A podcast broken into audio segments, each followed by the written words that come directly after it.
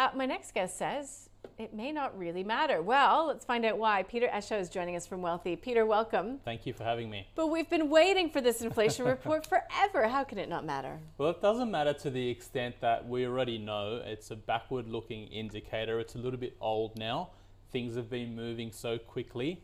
And when we look at you know the second quarter, we're talking about three months up until the end of June. We are now towards the end of July, and so much has changed. In the past couple of weeks, we've seen the components that have driven the rate of inflation starting to come back. Commodity prices are coming back. Energy prices are coming back from very high levels, but the direction is changing.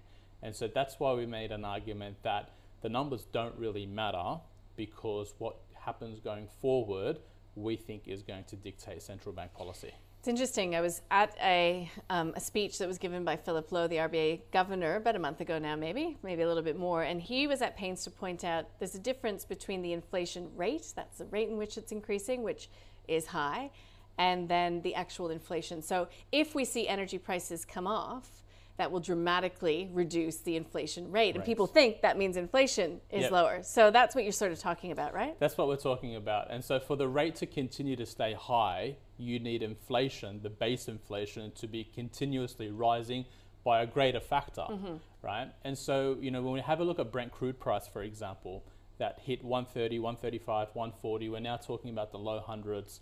Uh, when you have a look at the copper price that's come down, these are all forward indicators of what the market is seeing going forward. If you have a look at the US inflation numbers and you had a look at the components, housing was actually lagging.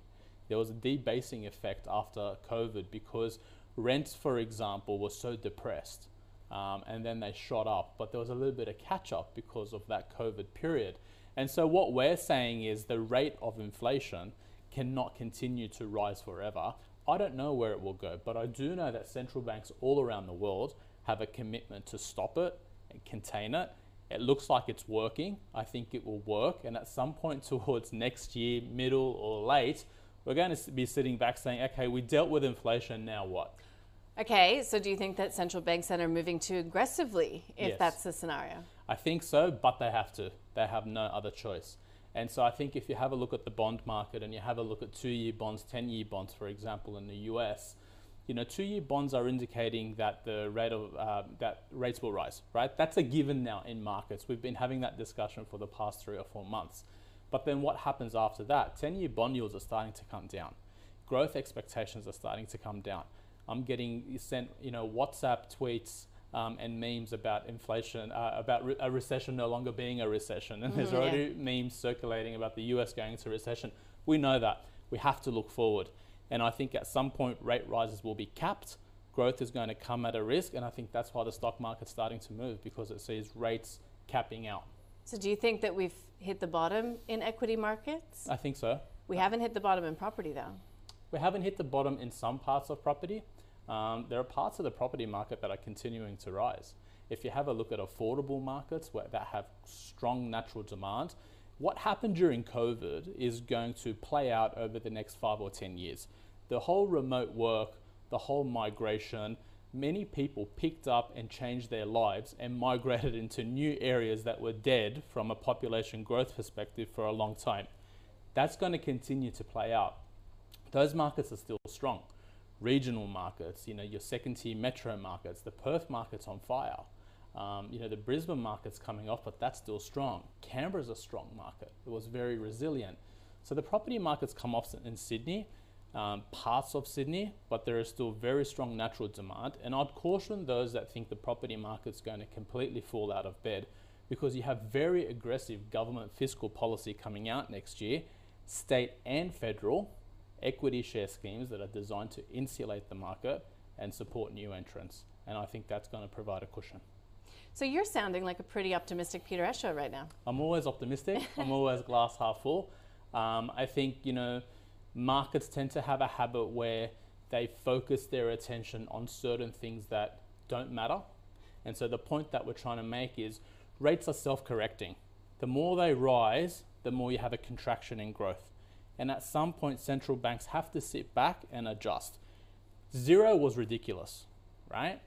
It's, there's nothing wrong with having a cash rate 2 to 3%, yields 5 6%, and having to me that's more of a na- natural normal market and i think as long as we go there in an orderly fashion uh, which i believe we are there'll be speed bumps but it's a, it's a better place to be than at zero binging on cheap debt and having this fake environment Yeah, look, I agree. I mean, we've talked about it for a long time that rising rates is a reflection of an improving economy. Now, we don't like the inflationary dragon to be let loose, uh, you know, and that's what central banks are doing. So you're happy then, as an investor, as somebody interested in property and equities, you're happy with a 50 basis point rise from the RBA next week?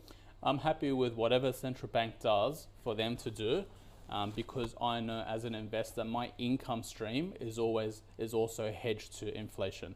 If the my cost of funding goes up, my return on investment, my income will go up. Either my stocks or my rental income from property. If I've got that relationship there, it doesn't matter.